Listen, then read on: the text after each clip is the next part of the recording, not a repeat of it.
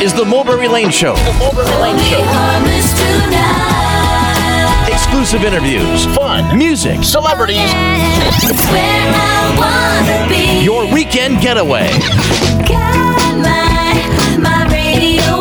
Now, here's Mulberry Lane, Rachel, Bo, and Alley Cat. Be a part of the family.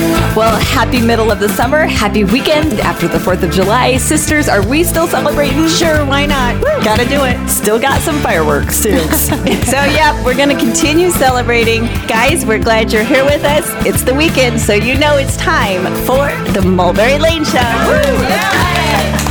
It's Rachel here with your radio sisters, Bo and Allie. We're off to a hot start, and sisters, let's list those guests. The Mulberry Lane show's on. Celebrity stories, songs. You're gonna have it going on when we tell you who's stopping by now. Up first, Grammy winning singer songwriter Paula Cole. You know her for this song.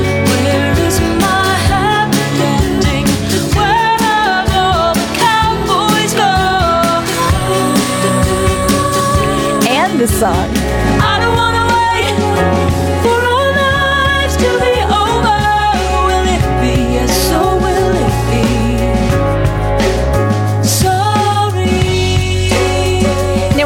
20th anniversary of her album This Fire, which she self produced and was the very first female artist to be nominated for a Producer of the Year Grammy. Now, Paula is here today. She's going to talk all about the tour, the live album celebrating the 20th anniversary, and her journey as a singer songwriter in the 90s and how she was unaware she was breaking barriers for women at the time. And the title of her massive hit, Where Have All the Cowboys Gone, is a question that's still relevant today, no matter how you interpret it. Right, and you know, she does talk about how different people, depending on their background, interpreted the song in different ways, and you'll find out how she meant the song today. Mm-hmm. Rachel? And then it's multi award winning pianist and composer Doug Hammer.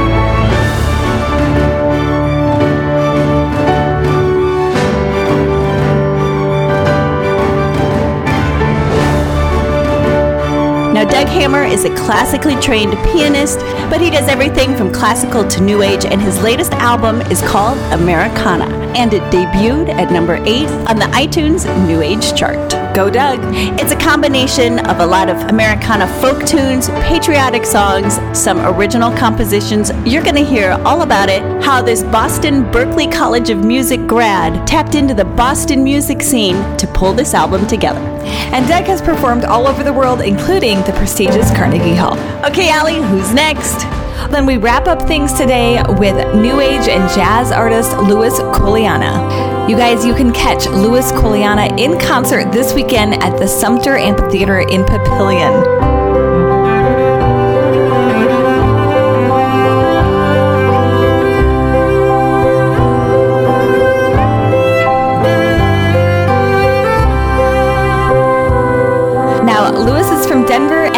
Concert features Nebraska's Donovan Johnson's Rustic Band. So, one of those really fun outdoor evenings, and there's also going to be quite a bit of patriotic music, so perfect middle of the summer bash.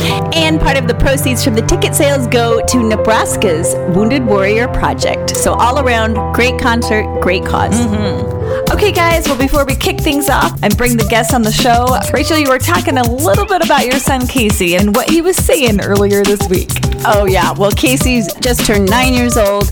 When he gets together with his little dude friends, you know, they're all about trying to outdo each other, and there's that smack talk that happens. Flexing. Oh, yeah, all of that. That's all starting. We had hung out with a couple of his friends, and we were on the way home. Casey turns to me and he says, You know, Mom, I'm not just average, I'm savage. Oh my gosh. it's starting. Oh, yeah. They start early, those guys. Ah. There's your trouble. yep, you're not kidding. So I think I'm going to have to keep an extra eye on that savage little dude. Make sure he doesn't get too out of control. you got your work cut out for you. That's a good rhyme, though. I'll give him that. All right, well, you guys, I just have to borrow from Casey. We don't just have an average show for you today, we've got a savage show. Yeah. we'll be right back with Paula Cole, singer songwriter, known for her hit Where Have All the Cowboys Gone. She's got a new album out. You're going to hear all about it. Right back here on the Mulberry Lane Show, brought to you by Braddock Finnegan Dermatology. Feel that excitement? That's what we're talking about. Uh-huh. We are family. I got all my sisters with me. Meet the celebrities on your radio station. Back to the Mulberry Lane Show. Now, here's Mulberry Lane. Well, 20 years ago, singer songwriter Paula Cole released her hit album, This Fire, that spawned the hit songs Where Have All the Cowboys Gone and I Don't Want to Wait. And it earned her seven Grammy nominations and a Best New Artist Grammy. Now, Paula is back to celebrate the 20th anniversary with a tour, a live album, This Bright Red Feeling, and studio re recordings of her hits. Paula Cole, cue the song. 20 years of where have all the cowboys gone? Oh my God, you guys are fantastic. You even made an original composition as the intro. Thank you. Great to have you with us. And I think the very first thing we need to cover here is you are the first female artist to have been nominated for a Grammy for Producer of the Year for producing your own album. so, right. y- you know, talk about what led you to self produce at that time and breaking the barriers for that for women. Well, I didn't know that I was breaking any barriers. I just wanted my work to sound the way I wanted it to sound and for my ideas to go straight to tape because it was two inch tape at the time, right? This is analog in the 90s.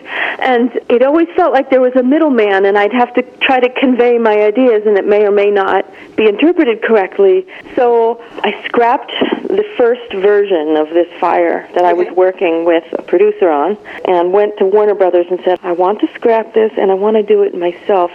Fortunately, they said okay, but I had half a budget to work with and then I had to find an engineer. And it took several interviews to find the right person because almost every man, because this is a world of airplane pilots, right? There were just very few females in this field. Every man kind of automatically assumed that they would be producer. So it was so interesting, just anthropologically, what was going on, bet, I bet. right? And finally, I found a sweetheart of a guy who was a brilliant engineer and just a gentle soul, and was really comfortable with being an engineer and letting me produce. His name was Roger Moutenot, and so we went into the studio, and I had to go under budget, and I knew exactly what I wanted. For me, that's part of the creativity and. I loved Kate Bush, and she produced her own work. You can hear her voice in the production. So I only realized later when I was nominated and that there had never been like a single woman who had been nominated before. Wow, no wonder it seemed like I kept, you know, bumping into walls because it just hadn't been done before. All I was doing was following my instinct. Uh-huh. But you know, that's hard to do, especially when you're signed to a major label and you kind of feel like, well, they've been through this before, they know better. I mean, that was really insightful of you to be able to stick to your guns and, And know what listen you to want. that inner voice. That's exactly what it was. Sticking to my guns and listening to the inner voice. That's really all it was. And it just shows you, too, how kind of infantilizing the culture was of record labels. And you'd be a female artist signed to the label, and they'd pinch you on the cheek and say, okay, dear, we're going to connect you to your producer. absolutely. Yeah. Oh, actually, I have the arrangements. I know how to know write music. I can express myself. I don't need somebody. Right. And then so often, I think producers want to give you almost like female sounding production, where sometimes you want it more edgy or a little bit more male sounding. Yeah, I mean, we cut the tracks really quickly, and it was very earthy. I believed in my drummer. I mean, that was the other thing is I brought musicians that had been with me since I was 19, and we went to school together. Jay Bellerose on drums and Kevin Barry on guitar, and I brought these two musicians into my career with me. Initially, the record label didn't want these musicians; they wanted their hired guns, the kind of stock players that were popular on the scene at the time. But fascinatingly, Jay has since, and Kevin, both they've had fabulous careers now that everybody's heard them. Uh-huh. Jay is basically T-Bone Burnett's right-hand man as on drums on anything he does. That's great. I know. So he's had his own fabulous career, but we grew up musically together. And so Jay and I, we just went into the studio and cut all the tracks for this fire in basically a day and a half. What was the feedback from the record label after you had brought this album in under budget? You had produced it yourself. You won the Grammy for Best New Artist and, you know, was nominated for a Grammy for Producer of the Year. What was their reaction? Well, it's interesting because I was attached to a boutique label called Imago that had signed me first, and they still technically have, you know, percentage. He was the problem, but Warner Brothers, they were open. And when I finally had Where Have All the Cowboys Gone, like comped and had a rough mix up on the board, and I invited Joe McEwen, who was A&R for Warner Brothers, down. This is in New York City at um, the Magic Shop on Crosby Street, and he came down and it was just kind of unspoken. We could all feel and sense the magic of the track. Mm-hmm. I think he was blown away. I mm-hmm. think that we all kind of felt the zeitgeist starting to roll. Very gratifying. it was. It was wonderful. Well, right now you're listening to the Mulberry Lane Show, and we're talking with Grammy winning singer, songwriter, and producer Paula Cole. Now, you re recorded Where Have All the Cowboys Gone for this 20th anniversary. So, what was it like going in the studio? You know, and of course, you've sung it thousands of times on tour, but, you know, re recording it for an album 20 years later. Which is a funny thing to do, right? But I want to own the masters, um, just as an act of empowerment as an artist. Yeah. Um, also, what's fascinating is what it was. It was a forensic journey because we really replicated the tracks, and there was a lot of complexity and beauty to it, a lot of magic. So it's pretty close, except for a lyrical twist in Cowboys and. You have put into your live shows, so you do have to share the lyrical twist. All right, so I wrote this song, gosh, I mean, it was probably 1992 when I wrote Where Have All the Cowboys Gone, and it just spilled out onto a page, right? That question, that hypothetical, and I thought to myself, it'd be so nice to have a pop tune that's like a little bit sarcastic and uses some humor but is wistful at the same time and comes from a woman's perspective. Because there isn't a lot of female humor in pop and XTC was kind of informing me even though it doesn't sound anything like XTC it's very American and organic just their humor inspired me. So it's sarcastic and I find it funny that European audiences kind of understood the irony and the sarcasm more. American audiences really believed it more fundamentally except you know certain pockets uh, who tend to be my lifelong fans right. and so it was interesting to me that kind of the dark humor was lost. I mean, even Rush Limbaugh would like play it on his radio station and say, "Oh, I love this song." So, you know, to each his own. It was very fascinating to me to learn about people this way. And how people interpret it. Yeah. Uh, yes. That's the thing with making music because you have your own intention and then you send it out and then it becomes different things to different people. And it says more about them how they interpret it, you know? That's absolutely right, and you know that because you're an artist. So, yeah, you let go and you see it, and it's fascinating. And so, somewhere on the journey, I think it was probably after I had my daughter, and I took an eight-year hiatus from the music business, and really wondered even if I should come back. And I did, and I have smaller audiences on the other side, but it feels more authentic. Uh-huh. Yeah, And true. and true. And so I started singing, uh, You go wash the dishes while I go have a beer. And then I do a little curtsy, like, ha ha, you know. and the audiences just loved it, the American audiences, right? And the men, too. They all loved it. They all loved the freedom from the gender role thing that we play, right? So that's the lyrical twist. I finally added that to the re record. Well, that's Grammy winning singer, songwriter, and producer Paula Cole. And we'll be back with more from Paula just for you here on the Mulberry Lane Show, brought to you by Braddock Finnegan Dermatology. Stick around, we'll be right back. Oh, you get me ready in your 56 Chevy. Why don't we go sit down in the shade? Took shelter on my front porch. The dandelion sun scorching like a glass of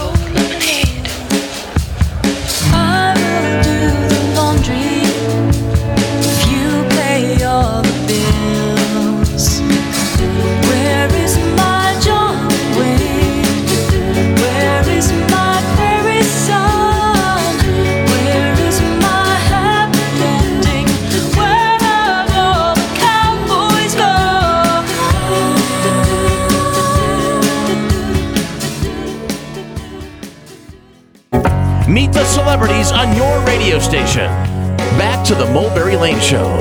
Now, here's Mulberry Lane. Thanks for keeping it here on the Mulberry Lane Show, brought to you by Braddock Finnegan Dermatology. You just heard the first part of our chat with Grammy Award winning singer songwriter Paula Cole. Paula was just talking about the re recording of her hit, Where Have All the Cowboys Gone, and how she changed up some of the lyrics. And right now, she's talking about the remake and updating of the music video. So come along and let's get back with Paula Cole right now. Melora Hardin from The Office directed the video. You know, it kind of depicts a happy ending, which, you know, the song doesn't necessarily get you there, but you were originally reluctant to kind of go with her vision, but then you did. So talk us through that whole process. So Melora's a dear friend, and she is a happy, ebullient, creative woman, and and she's also enjoying some of her greatest success in her middle years, playing Jan on The Office or Tammy on Transparent, that she just was nominated for an Emmy for, and she was bothered by my 1990s video. She just thought it was boring and dark, and it didn't go anywhere. and she thinks like a director. And Like a good friend to tell you the truth. I know. Oh, she tells me. And I knew that I would have to let her boss me around, but I thought, you know, I need some bossing around because I'm in my own way right now. Trusted her. Oh, I really trusted her. I really worked with her. She's such a fabulous leader, and she made it into a love story. And it is reflective of my life. I am happier now, and it is better being in my middle years with a great, you know, human being. That's my partner, David, and having kids and being in this place. Like, I defy all that nonsense about it not getting better. It does get better, and it gets better if you want it to get better. And so it has, and it's reflected in this video, my happiness, and her pushing me, and my age, and everything. I was terrified to be seen. Mm-hmm. I'm very much a hermit, and I am fine to be heard, and I struggle to be seen, and I needed to get out of my own way and just be proud of my white hair and the fact that I was 48 when I shot it, and just be. Why do you think it is that we don't see more women in their 40s making music and being shown in music videos? Well, I think it starts with the woman themselves. We just think that pop music is for young people. It's nonsense. It's really interesting how that kind of manifests itself in the marketplace. I know, and it doesn't have to be that way. It doesn't have to be a fashion statement. It doesn't have to be done by models, you know, pop stars that are size two and look a certain way or are 22 years old. It And can you know, be. your voice is absolutely incredible. I mean, it, it sounds amazing. I almost think the new vocal is better than the old vocal. Oh, honey, thank you so much. Well, it's my voice is definitely opened up. Like it's got a lot more personality to the tone, and uh-huh. especially for my fans that come to shows, they tell me that your voice is better now. And There's some truth to that, like the way opera singers really weren't in their prime until their 40s. There's something that happens to the voice as long as you take care of your body and your health. Now, you have a lot of jazz influence in your background. So, how does that influence your pop stylings, would you say? Is there concrete things you can point to? Well, I could probably get technical and identify this or that. Like, I love tension, so, you know, I might land on notes that aren't just the diatonic or, you know, the one or the three or the five. I might go to the nine or the four. Or, or I could go through my albums and say, well, this song called Rhythm of Life on the Amen album is a set of complex chord changes with all kinds of tensions on it. And I weave in influences that are from Billie Holiday and Miles Davis and John Coltrane, and I worship at the altar of music. I listen to the masters. I don't see music as being a fashion statement at all. I think that's folly. Right. I think it's weird that we all listen to the newest 20 year old when, you know, some of our favorite artists are getting better. And I'm interested in Stevie Wonder and Kate Bush and Peter Gabriel. And then there's occasional ones that come on the scene. And to me, it's all music. And those genres and those labels are just about dollars. Yeah. It's all marketing and putting us into demographic groups so they can advertise to us and sell uh-huh. their wares. That, or you know, even worse, it was about race. Like R and B became rock and roll because it was Elvis singing it. And they wanted to segregate radio and make it white radio and black radio, and then rock was white and R&B was black. And it's not. You listen to early rock and its R&B peers, it's exactly the same. So to me, like music is this wonderful cauldron. It is this melting pot. We're all one. It is the universal language. I'm so passionate about this, and I feel really strongly about it. And I'm making my first album of covers. I'm releasing it later this year. And it's all jazz covers, right? There's jazz and there's also roots American music, and I feel like they should be side by side. I have the Ode to Billie Joe by Bobbie Gentry, and then a field song from the 1800s, and then a, a jazz classics, and they're all beautiful American chestnuts that belong next to each other. Oh, it'll be so neat to hear your voice on those Yes, songs. absolutely. Oh.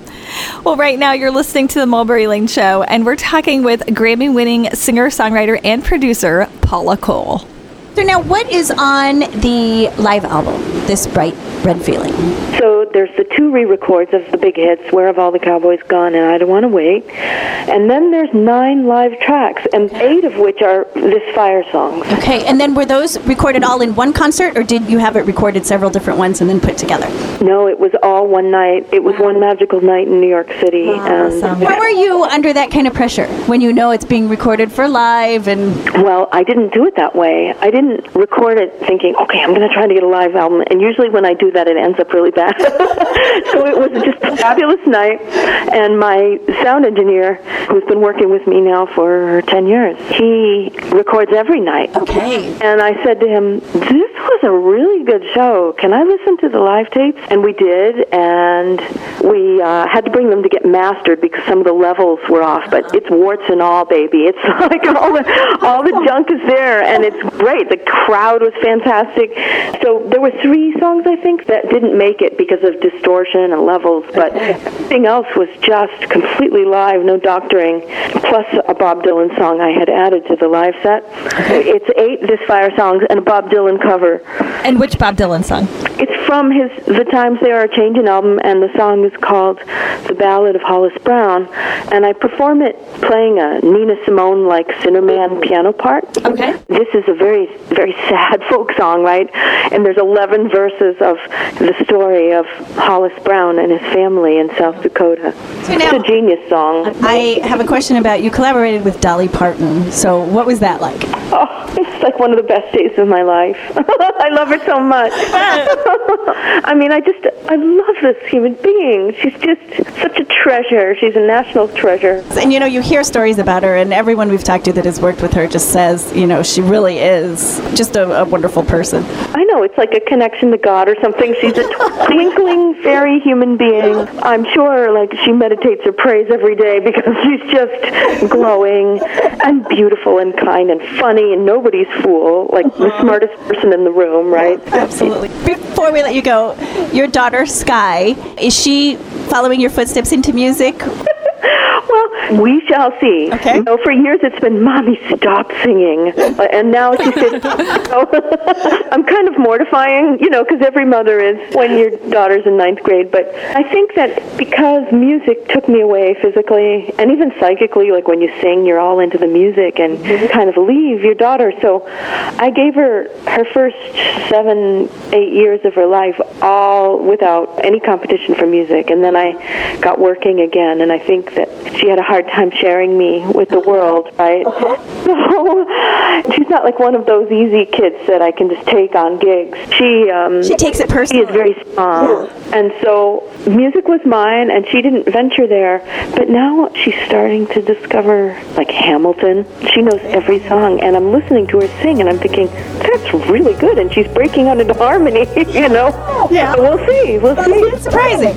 yeah, that's surprising. It's in the genetic code. All right. Well, Paula, we want to thank you for joining the show. It's awesome to hear about the hits and about the new live album and the tour. So, Oh, the uh, jazz album is out. Please join us again. Oh my gosh, I would love to. And you guys are just gorgeous.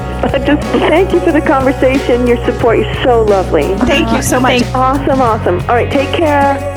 That's Grammy Award winning singer songwriter Paula Cole. When we come back, you're going to hear from multi award winning pianist and composer Doug Hammer. Keep it here on the Mulberry Lane Show, brought to you by Braddock Finnegan Dermatology. She had two babies. One was six months, one was three.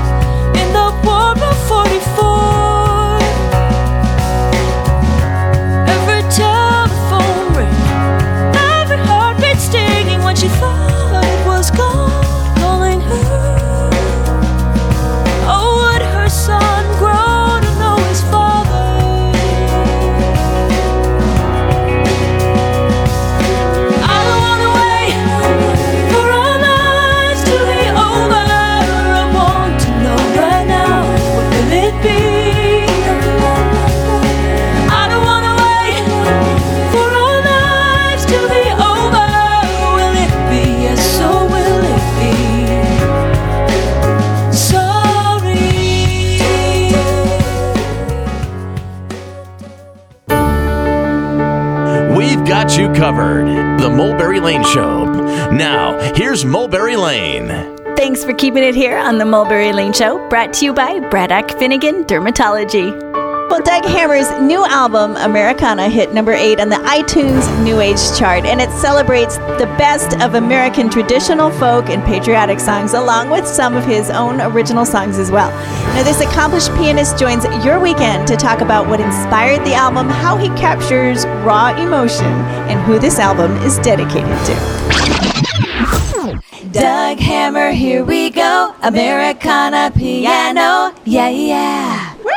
That was wonderful. I, thank you so much. That's quite a beautiful harmonies and entry there. Great for you to have you on the show, Doug. Well, I really appreciate it. And yeah, Americana, this is an album that I've wanted to do for quite some time, actually. Okay, so it's been rolling around in your head for a while. All the way back when I first started piano, uh, when I was six, some of the first songs that I learned how to play were the simple uh, patriotic songs. Right. You know, they stayed with me.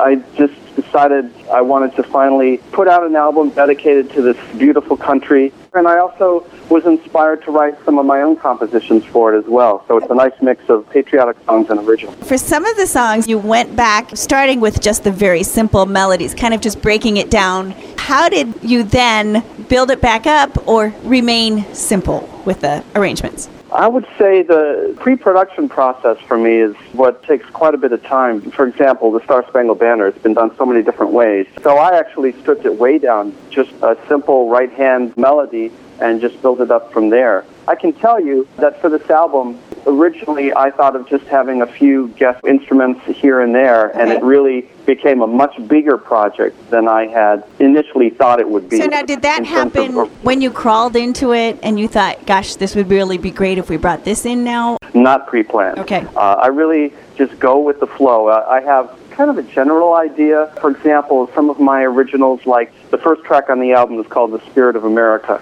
and I've been very much influenced by uh, a lot of film music, by John Williams, a lot of film composers. It just grew and grew, and it's this big orchestral number. Uh, same thing with Redemption. Uh, They just grew organically into these much larger arrangements than I initially had thought. Okay. And some of the songs actually have vocals Yes. as well. So, talking about why you chose those songs to put vocals on and how that all came together and who you used. So I have the songs Shenandoah and The Water is Wide, my top two favorite folk Americana tunes of all time. And Boston's Americana Sister Act, and they're called uh, Aria and Mia Friedman. They both sing. Ari plays cello, Mia plays fiddle. I was just really struck by their talent, and I'm really happy with how those turned out. And it's nice to feature people on, on your recordings. you know? And you know, it has to be the right fit. Exactly. Living in the Boston area, there's just such a wealth of talent. A lot of wonderful musicians that play regularly with the Boston Pop. Yeah. You know, nice to uh, have access to all of that. Yes, exactly. Well, right now you're listening to the Mulberry Lane Show, and we're talking with multi award winning pianist and composer Doug Hammer about his new release, Americana. So now you're known for really playing with raw emotion. So how do you capture that? How do you perform that? It's a good question. um, well, I would say what I tend to do is I start recording early on in the process. Okay. So even when I'm just trying songs out for tempos and different arrangements, I'll be recording that. Once it starts to come together, uh, some of those early takes have a lot of raw emotion in them. Do you go always back and listen? Oh yeah. Okay. You know, I'll take notes on those early takes. It's kind of hard to step outside of yourself and be objective, but I try to do that. Because what I've learned is I can over refine something and it can be less emotive, Right. but it could be played better technically, Right. and that's not what I'm going for. Okay. Do you know You where that line is now? it depends. Okay. I'll tend to over record. Okay. And so sometimes I'll have a song that I've tried different things, and I may have like 30 different takes over seven different recording sessions. Uh, what I tend to do is just record, I would say, two or three takes and then move on to another song because it can lose its It freshness. can, yeah. But what I found is I could start the day and not feel very creatively inspired. Okay. But I, I know by now that I just need to start. And when I start, it's like you can't wait to feel this creative inspiration. When I start, all of a sudden, some magic can happen just because I'm in the process of doing it. it finds you. yes. So now, if you have a lot of different takes, then Mm-hmm. do you ever come to the point where you narrow it down and you've got two or three that you really like and you can't decide which one to go with? That has happened, especially on uh, my last album, Haiku, Okay. uh, which was very stripped down. There were two versions of one of my songs, and I'm like, I love them both, and I'm like, they both featured the song differently, and Yeah. I would just flip flop back and forth, put it on the shelf for a week, come back, listen to them again in a different order until I finally decided. So that does happen. That can be And, hard uh, to make that decision. That is hard. Talk about who you dedicated the album to. to our men and women in the uniform, to our veterans, to the armed forces, you know, to the American people as well, and the ideals which uh, this country was formed and founded on. And Uh, you but made overall, in your yeah. trailer for the album, Yes. you made a point to say this is not a political album at all, which you kind of have Correct. to clarify in today's environment. Totally. And I released it on uh, Veterans Day, actually. It was right after the election, and uh, working with reviewers and so forth, I would just stress over and over again that this album is a celebration of America. All the wonderful diversity that makes this country great. Right. There is absolutely nothing political about it. It is love of country. You kind of feel like music should take on the role of bringing people together, not further politicizing them. Exactly. And so that's what I tried really hard was to unify through the music and just to celebrate. Now, do you have a favorite track? Oh, that's hard. I would say uh, I'm a California native, but I grew up in the Midwest, in the Chicago area, Okay. and then later moved to Boston for uh, music school, and then stayed in the Boston area. But uh, I feel like a Midwesterner at heart, and Yeah. Heartland is definitely my favorite. Okay. That song I just really wanted to capture is just very slow, moving, pastoral. A lot of landscapes, for example. It's hard for me to describe in words. Hence the music. And then, was there a track or a song on the album that you really struggled more than you ever thought you would with? Um, redemption was difficult. I had been to Arlington National Cemetery uh, a number of times, the American Cemetery in uh, Normandy last year, Okay. And I really wanted to uh, honor those that gave the ultimate sacrifice and do it in a very respectful way, the most respectful way that I could. So, working on that song, it ended up getting more and more dramatic in terms of the arrangement. Okay. Uh, it just has this huge build, then it gets very quiet. That's, I would say, my second favorite Okay. song. So after the You know. struggle, it ended up as one of your favorites. Yeah, exactly. You know, it's like the hardest song ends up being your favorite one. Right. Well. The one you struggle with the most. Well, that's good. Okay, and then are you touring, Doug? In the near future, up and down the West Coast and the Pacific Northwest. All of that information will be at doughammer.net when it's ready to go. Okay, and then if you pass through the Midwest, you'll have to join us again down the musical road. Yes, I would love to. Love hearing about your process and the music and the new album, Americana. Thank you so much for having me. I really appreciate it. Well, that was multi award winning pianist and composer Doug Hammer with his latest release, Americana. Gotta download it.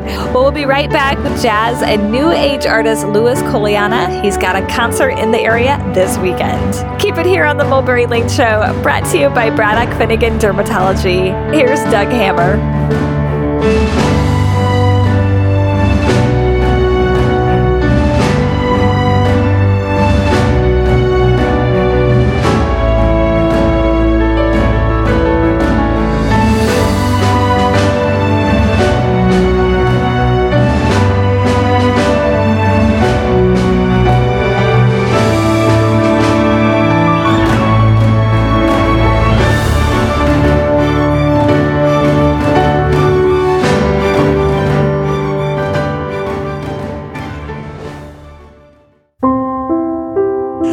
Got you covered.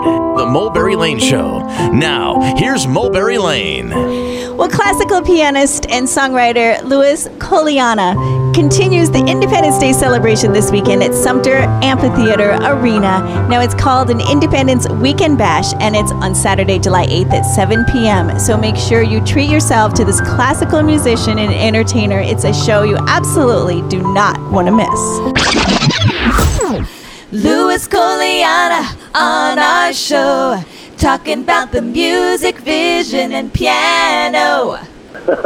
oh, you guys are great. Thank you so much. Thanks for having me. Ah, great to have you back. Okay, so now what can people expect from the show this weekend? Well, you know? It's just going to be like uh, a lawn party. Okay. Uh, it's going to be jazz, upbeat, pop jazz, uh, all upbeat music. We've got the bands coming in. Okay. Uh, Donovan Johnson is an Omaha guy. Him and his band's going to be there. I'm going to be there with my band. We're just going to have a blast. Yeah. Okay, so now you've been playing piano since little up. So at what point did you know this is what you wanted to do? Well, you know, the first time I played a piano, I just so fell in love with it, and I've been in love with it ever since. So was there a point at which you said, you know what, I can make a career of this, I can do this? You know, I'm still trying to make a career of this. It never ends, right? I love that honesty. yeah, yeah, it's a tough business. But, you know, in 1999, actually, I uh, retired from my day job and just started doing music full time Okay. and just jumped in with both feet. So now it's one thing to play the piano, which, you know, is a difficult instrument to play and master, but it's another thing to craft a whole stage persona too. So how did you go about that side of things? You know, I just sort of stumbled into it. I uh, didn't like do any choreography or didn't do anything I planned. I mean, I performed so much that it's Okay. just become a, a part of me, a natural thing. Yeah. Yeah, and you feel very comfortable up on the stage, obviously. You know, I really do. That's where I feel most at home. Meant to be. So, what are some of the songs that you guys are going to be doing this weekend? Well, I'm going to be doing uh, my song "Obsession." Okay. Which I just found out from the Berkshire Media Group just hit number one in May. Okay. Great. Yeah, it's my first number one jazz single, so I'm pretty excited about that. Okay. And uh, some of my other stuff, my most recent release before Obsession was Spring Break, upbeat original jazz music. Okay, and then will there be obviously some patriotic songs a part of this as well? Yeah, we're going to throw in some patriotic stuff. And a portion of the proceeds, by the way, are going to the Nebraska Wounded Warriors Project. So, Okay, so that's a great cause right there. And then the latest album that was released last November. Tell us about that. Yes, Four Days in My Life. Okay. I recorded it with Will Ackerman, and, you know, founder of Windham Hill Records, the mellow new age stuff, that kind of music. That kind of vibe. Yeah, that kind of vibe. And um, actually, it's kind of interesting. I was on tour. One of the stops on my tour was to go back to Vermont and record this with Will Ackerman. And I was just uh, about a month out, and I realized, holy smokes, I don't have any music to record. I haven't written anything. So I took a week, and I sat on the beach in Florence, Oregon. I took my keyboard and my laptop out in the sand, and I wrote most of the music for the album sitting on the beach. So it was a very inspirational place for you. Oh, it's extremely inspirational. If you've never been to Florence, Oregon, oh my goodness, it's so beautiful. So four days, I wrote the music for this. That's where the title came from. It's That's four where days. the title came from. Okay. Well, right now you're listening to the Mulberry Lane Show, and we're talking with classical pianist and composer Louis Colaiannia. And this weekend he's passing through the Heartland. He's in concert at the Sumtur Amphitheater in Papillion. So Yep. now, do you thrive under pressure like that, knowing that you had to write it quickly? I really do, yes. Okay. Like they say, you can't get anything done without a deadline. That's true. And I subscribe to the theory, you know, if you wait till the last minute to do something, it only takes you a minute to do it. Right. I love that. we might borrow that one from you. You're welcome to. So now what's your next project? Yes, got another uh, jazz single. We're recording it in July. It's called By the Sea. Okay. And then I'm also working on a new age album I'm doing myself, and uh, hopefully release that this fall. So now, do you have between the jazz and the new age? Does one inform the other? Do you have one you like better? You know, I really, really, really enjoy performing the jazz Okay. because I like the energy. I'm an old rock and roll guy anyway, so I, I like Okay. the high energy and the audience really getting into it, standing and yelling and clapping. I, I love that stuff. Composing, my favorite probably is the new age. So they're each a different part of you. Different part of me, yeah. Yeah. And so, what do you want people to take away from your concert this weekend? You know, I want them to come away just energized and inspired and happy and just have a good time. You know, bring a blanket, sit out on the lawn. There's food, drinks, and adult beverages will all be available. You know, relax, have fun. And with the Nebraska weather, if it's a nice evening, it could be a dream concert. Well, it's going to be a dream concert, Dream concert regardless. regardless, but let's hope there's no hail or The weather cooperates. tornadoes. oh, believe me, I'm dreaming about this concert already. So, yes, I hope it's a dream Concert. Awesome. concert. And then tickets? They can get tickets on site or they can get them ahead of time at uh, Sumtur, S-U-M-T-U-R dot org. Great. Okay, Louis, thank you for joining our show. And when the new single's out, you'll have to come back. Hey, sounds like a plan. Thank you, ladies. Really appreciate it. Okay, great. Thank you, Thanks, Louis. Louis. Okay, guys, that's Louis Colaiannia. Make sure you check out the concert this weekend Sumtur Amphitheater, lawn concert, outdoors, patriotic music. Should be a great night of family fun.